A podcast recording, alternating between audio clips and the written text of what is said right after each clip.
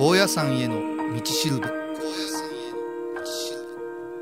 この番組は高野山本山布教師で倉敷中島幸三寺の住職天野幸雄が真言宗の聖地であり世界遺産でもある高野山の魅力を語ります。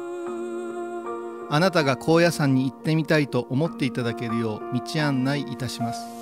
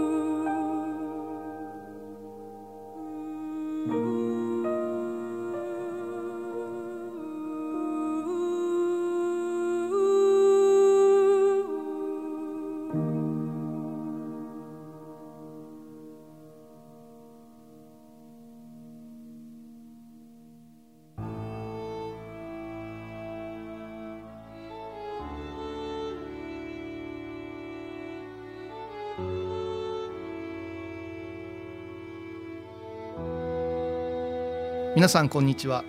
高野山への道しるべが始まりました。今回もご案内は天野幸雄でお願いいたします。そしてアシスタントは高槻ひろ子さんです。よろしくお願いします。お願いします。11月も早くもう下旬になりました。あの前回のお話から言うと、こうずいぶん冷え始めてる。ああどんどんと行くわけですね。もう一番あの高野山にいた頃ホームシックになるというか帰りたくなる季節ですね。寒くもなるし。賑やかやった夏が終わって、うん。はい。紅葉が終わってう、ん。ね観光の方もちょっとずつ減ってきて、はい。まあ参拝者の方が来てくれて。まあ、お客宿坊なんかで勤めてるとお客様がぐっと減ってきて。ええ。んで準備というのがねあの布団を引かしていただいたり、はいあそこへ火鉢持っていけとかね。あストーブ運べとか、ーええ湯たんぽ安価のはい時代でしたよ私の頃はね、ええええ。そう。手間が増える割にあの本当寂しいんですよ。うーん。えこういうさんもやっぱりホームシックというか恋しくなったですか？やーそんな口には出せんかったけどもう好きあらば買いたかったですね。うん。それを伝えたことはないんですか？ご家族にお母さんにとかいややっぱし時々休暇をいただいて数日ちょっとだけ帰る時にええ。やっぱし様子がおかしかったみたいですよ。その近づいていくと口数が減って母の口数も減ってみたいな。わかりますわかります、で倉敷の駅ぐらいまでえ見送ってくれますけど、まあ、ちょっと小遣い持たせてくれて、はい。と道中食べなさいという弁当が、はい。ー優しいですね冷たい焼肉が入ってたりするんですよ。それもあの愛情で温かくなりますよ。言葉喋らんけど改札を入る時にいつでも帰ってきなさいってボソッと言われるのがまあ1617ですからね。うんあの頃は、まあ、だんだん厚かましくなっていきますけどもやっぱり辛かったですね。ううん。ん。そういうまあそれでも帰らなきゃいけないし、学ぶことは学ばなければいけないということで高野山に住んでると平気で下界っていう言葉が出てきますから。だから下界から人が来んようになるいうことはなんか取り残された感もあるししんしんとくるんですよ寒さが。う。ん。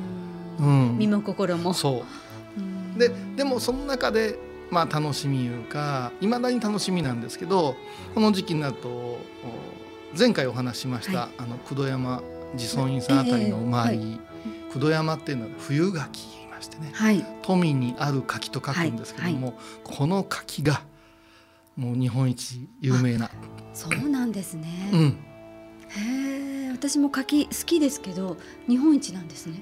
冬が九度山の柿は日本一いうて看板あったからそうじゃないですかきっとそうだと思います甘いですか甘いし美味しいし大きい。うんだからこの11月の終わりから12月の初めにかけて高野山のあの友達やお世話になった方々が、まあ、お歳暮として言ったら来るんですどどっと。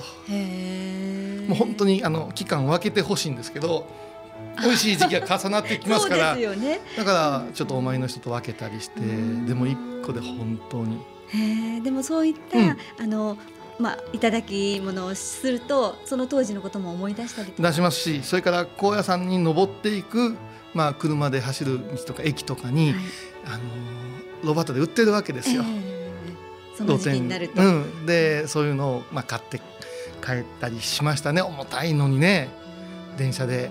うんでその話になるとちょっと思うんですけど、まあ、工藤山っていうところに、まあ、弘法大師空海様のお母様がお世話になったいう話をこの間したでしょ？はい、で一説にはですけどこの柿も空海様が伝えて、その地域の方々に美味しいし栄養もあるし、はい、葉っぱは薬になるし言うて広めたんじゃないかという伝説もあるんです。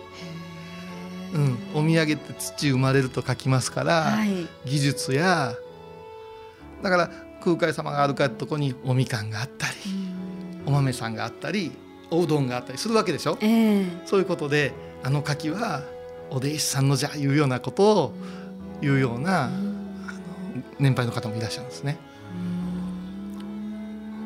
その冬柿一つにしてもいろいろとありますねお話ね。ありますね一本いけますね。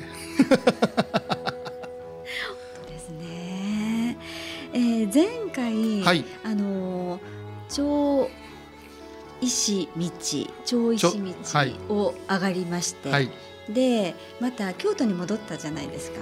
はい、でまた今日はじゃあ大門に。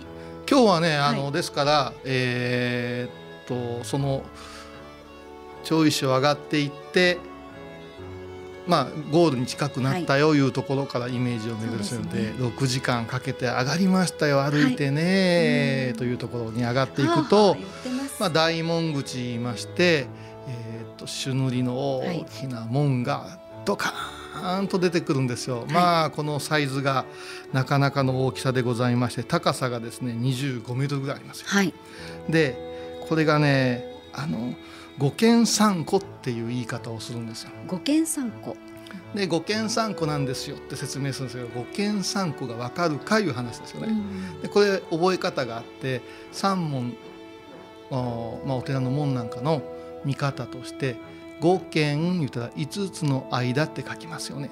はい五軒、はい、五軒、うん、ですから 間口が5つあるわけです。5つはい。5つの入り口があって、うん三こういうのは3つの扉と書きます。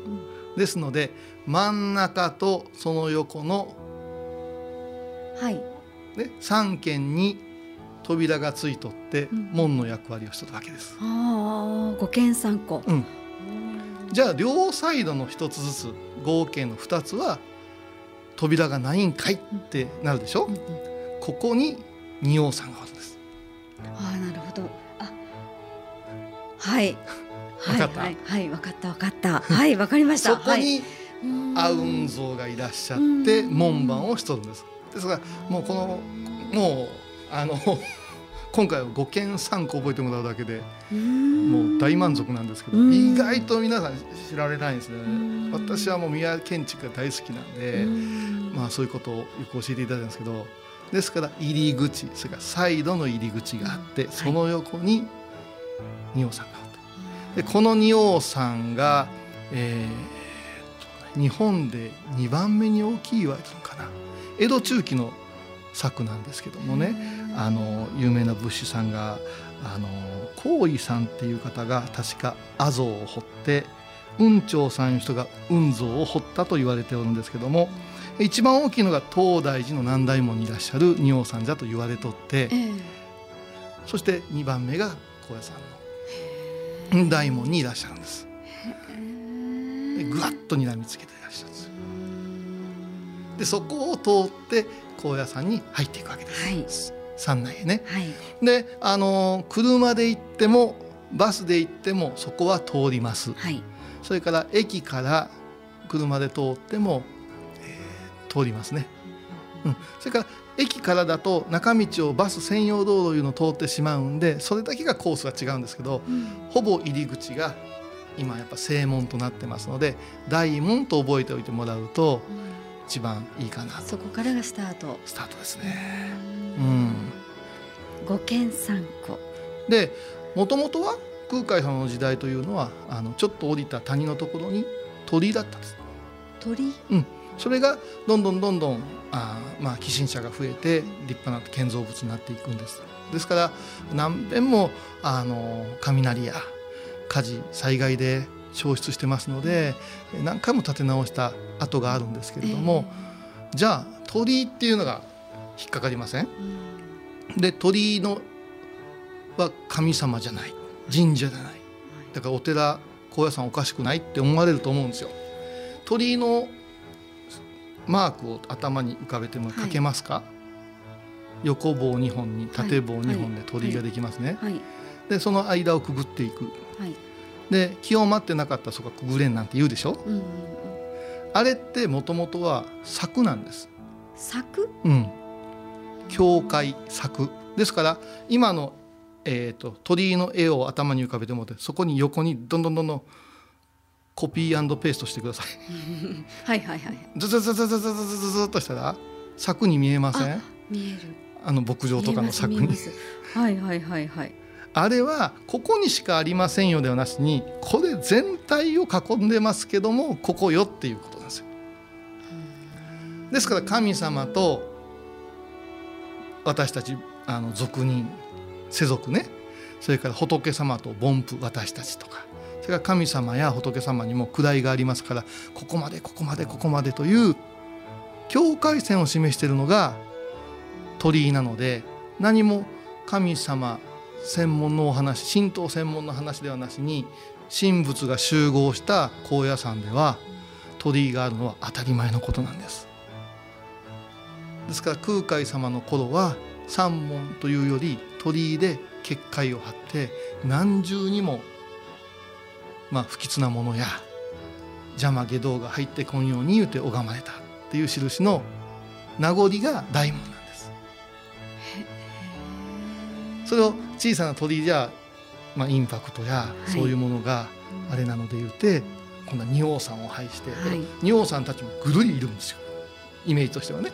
三門もですからあそこだけでは三門からぐらっと目を閉じると見えるようなイメージ。だからすごい聖域上域へ一歩踏み入れるんじゃなって思うて入ってもらわんといか一歩目がこう力入りますね。入りますよ。へえ、そんなの知らずに入りました。へえ、すごい。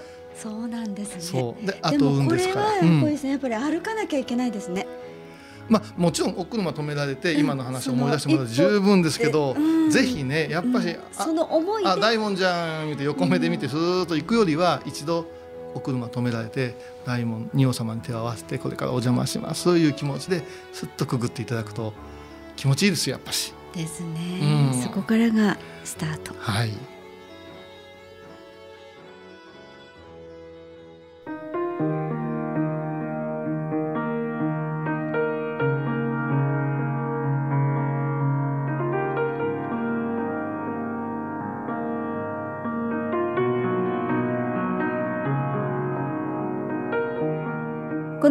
ではテーマ曲や BGM にベルギーの作曲家コーエン・ジャンセンさんの曲を使わせていただいています。それではここで一息。コーエン・ジャンセンでデザイア。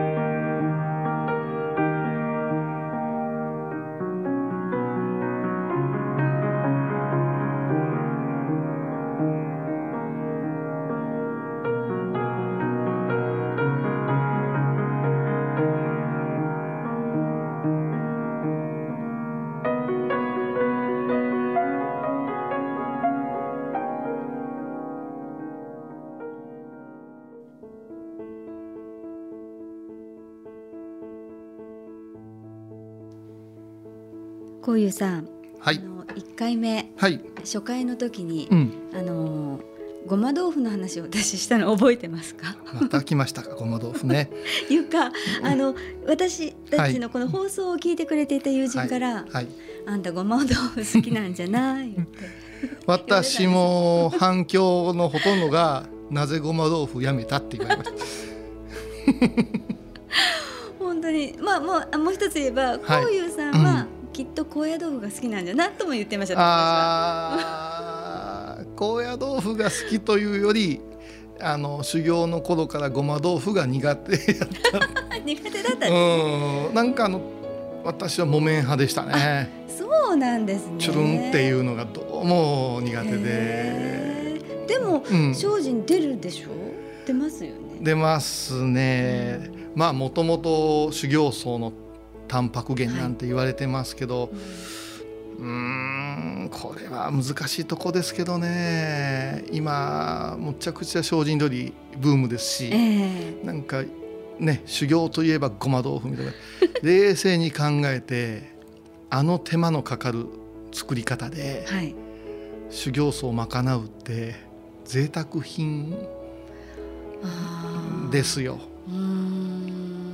あのご家庭でもできるんですよ。本当にあの,、ね、あのごまペースト使ったりして、でもあれをすり鉢ですってのみたいなこと考えたら、えー、昔からかって言われたら私の経験上で語弊を恐れず言うと超贅沢品でしょう。それやっぱ高野豆腐 保存効くし。保存効くし。で前回、はい、えー、番組が始まったのが10月で、はい、なぜ高野あごま豆腐を回避したかというと これ本当に高野山のごま豆腐って日持ちがしないんですよ。はい。あの生で生ごま豆腐というのがもう売りなとこ、うん、お店が多くって、えー、中にはあのもう今日中に食べてくださいと。はい、ですからあ持って帰るクーラーボックスにも持ってますかまで聞かれるような確かめる、はい、ということですかね確認をして品質の落ちんようにっていう心の配慮もあるですね。で私があの学生の頃からって言ったらもう三大ごま豆腐店があるんです高野山の中に。へえちょっとメモしようかな。でこれが一つが門浜さん言うて門浜ごま豆腐総本舗っていうんです。もうここがもう皆さん一度は口にしたことあるザ・ごま豆腐です。門浜さん。門浜さん。はい。私の高校の時の先生が今やってるんですけどね。そうなんですね、はい、でそれから浜田屋さん。浜田屋さん。それから森下さん。あの禅宗、はい、曹洞宗ね、はい、永平寺さんとかもごま豆腐有名なんですけど、あちらは黒ごまを使ったりするんですね。でお味噌かけたりとかね、はい、冷やすとかねいろいろあるんですけど、はい、高野山は、ま、白いっていうのが売りで、うん、で濃い口の醤油かけて、はい、えー、わさびはい、わさびね。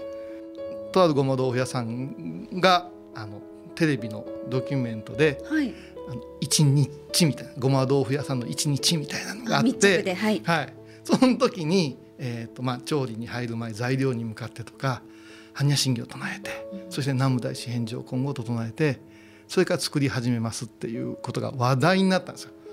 あそこのお店は拝みながら作るようにじゃすげえじゃねえかっていうもちろんすごいことなんですけど我々高野山にいた人間がすると何をする時でも拝むんですよ。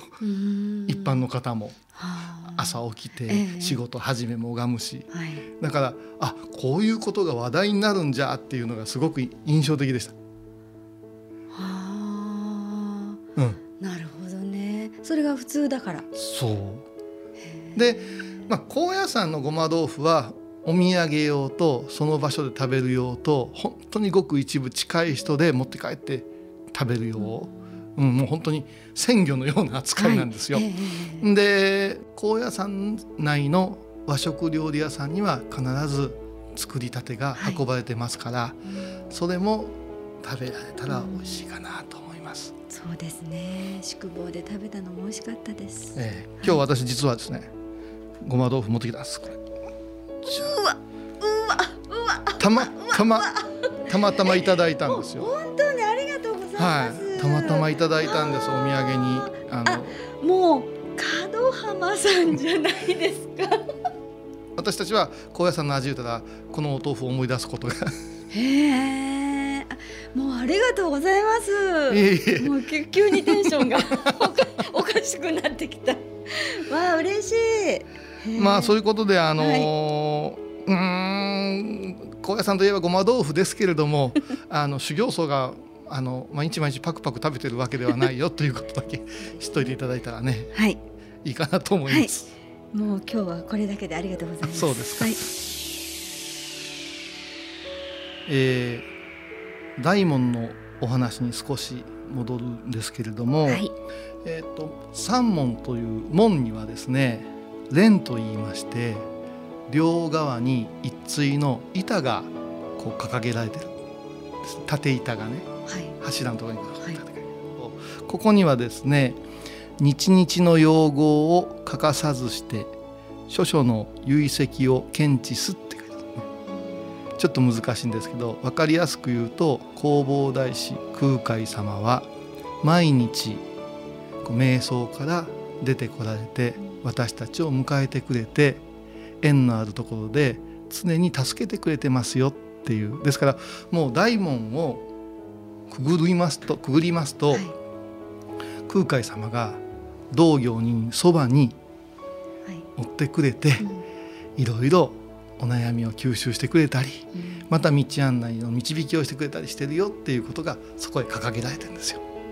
大門に。大門のだから是非とも大門見てうわー言うて見上げてもろうてこれが大門か言うて両方に首を振ってもらうと今の言葉が出てきますので、うん、あこれかなぐらいでええんでね、うん、あそうだそうじゃって、うん、この番組でようたなと思ってここに空海様がもうそこにいらっしゃるんやな言うて感じてほしいんです。うん、でこの感じ方がやっぱりですね姿がそのまま現れるという信者さんもいらっしゃいますけども香りであったり蝶々がのお姿であったり、えー、花びらであったりいろいろあると思うのでそれはおのおの。でも大切なのは少し心静かして修行道場に入るんじゃなと思ってほしいわけです。でじゃあなぜ空海様はそのようにして私たちのそばへ出てきてくれるんだろうかっていうお話をちょっとさせてもらおうと思うんです。はい、これは空海様がお弟子さんを集めてご誓願言いまして私はこれから姿を隠すけれども心配せんでくださいねっていう我が御生の門徒っていう始まりがあるんです。私がの後に続く未来の後から生まれてくるお弟子さんや信者さんに向けたメッセージです。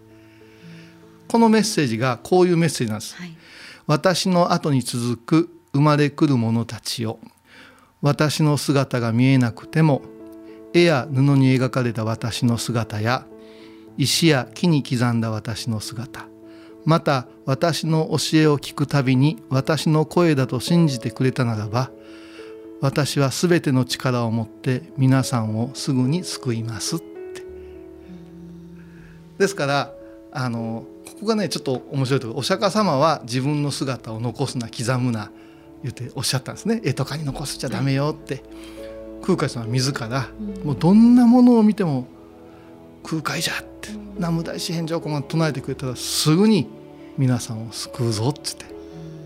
ですからあらゆるところにやっぱしご登場くださっとって私たちがぼんやり生きとるなっていうようなところもちょっと反省しながらのお話なんですけどね。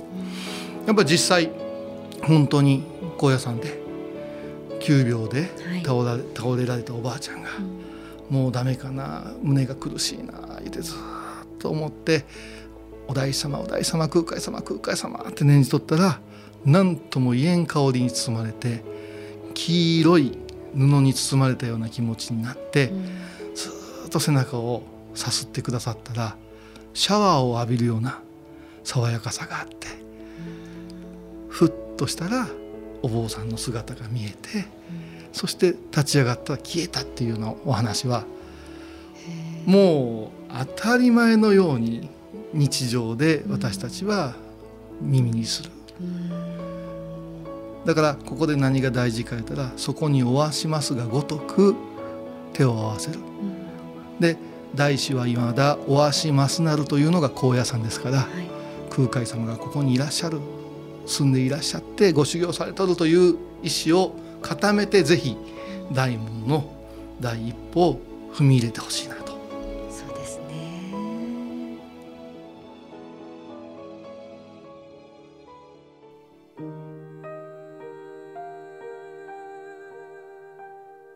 最後に高野山への道案内です。